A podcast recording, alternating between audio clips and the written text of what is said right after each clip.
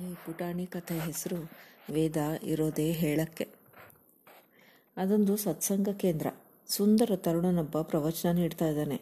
ಜೀವನದ ಮಿಥ್ಯೆ, ಸಾಂಸಾರಿಕ ಜಡ, ಜಂಜಡಗಳಿಂದ ಮುಕ್ತಿ, ಭಗವಂತನ ಸಾಕ್ಷಾತ್ಕಾರ, ಹೀಗೆ ಇನ್ನು ಇತ್ಯಾದಿಗಳ ಬಗ್ಗೆ ನಿರರ್ಗಳವಾಗಿ ಉಪನ್ಯಾಸ ಮಾಡ್ತಾ ಇದ್ದಾನೆ.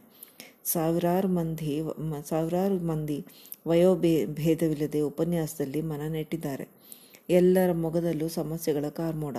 ಉಪನ್ಯಾಸಕ ನ ಉಪನ್ಯಾಸಕ ತನ್ನ ವಾಗ್ಝರಿಯಲ್ಲಿ ಎಲ್ಲರನ್ನೂ ಸೆಳೀತಾ ಇದ್ದ. ಇದನ್ನು ಕೇಳಿದ ಮೇಲೆ ಚಿಂತೆ ಕಳೆಯತ್ತೆ ಅನ್ನೋ ಅಭಿಮಾನ, ಅಭಿ, ಆಶಾಭಾವ ಮೂಡಿಸ್ತಾ ಇದೆ. ಇನ್ನೇನು ಉಪಸಂಹಾರಕ್ಕೆ ಬರಬೇಕು? ಅಷ್ಟರಲ್ಲಿ ಮಧ್ಯ ವಯಸ್ಸಿನ ಗೃಹಸ್ಥರೊಬ್ಬರು ತಮ್ಮ ಸುಂದರ ಪತ್ನಿ ಹಾಗೂ ಮಕ್ಕಳ ಜೊತೆ ಸಭೆಯನ್ನು ಪ್ರವೇಶಿಸಿದರು.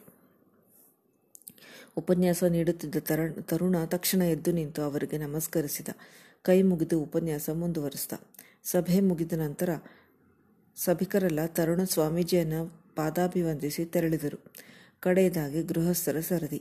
ಅವರು ಆ ತರುಣನೆಡೆಗೆ ನಿಧಾನವಾಗಿ ನಡೆದು ತಲೆಯ ಮೇಲೆ ಕೈ ಇಟ್ಟು ಒಂದು ದೀನ ನೋಟ ಹರಿಸಿ ಹೆಂಡತಿ ಮಕ್ಕಳೊಂದಿಗೆ ಹಿಂದಕ್ಕೆ ತಿರುಗಿದರು.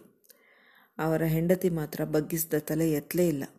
ಸತ್ಯ ಅಂದರೆ ಹಲವು ವರ್ಷಗಳ ಹಿಂದೆ ಆ ಗೃಹಸ್ಥರು ಈ ತರುಣನ ಜಾಗದಲ್ಲಿ ಇದಕ್ಕಿಂತಲೂ ಪ್ರಭಾವಶಾಲಿ ಉಪನ್ಯಾಸ ನೀಡುತ್ತಿದ್ದರು ಆ ತರುಣ ಮತ್ತು ಅವರ ಪತ್ನಿ ಇಬ್ಬರು ಪೂರ್ವಾಶ್ರಮದಲ್ಲಿ ಅವರ ನೆಚ್ಚಿನ ಶಿಷ್ಯರಾಗಿದ್ದರು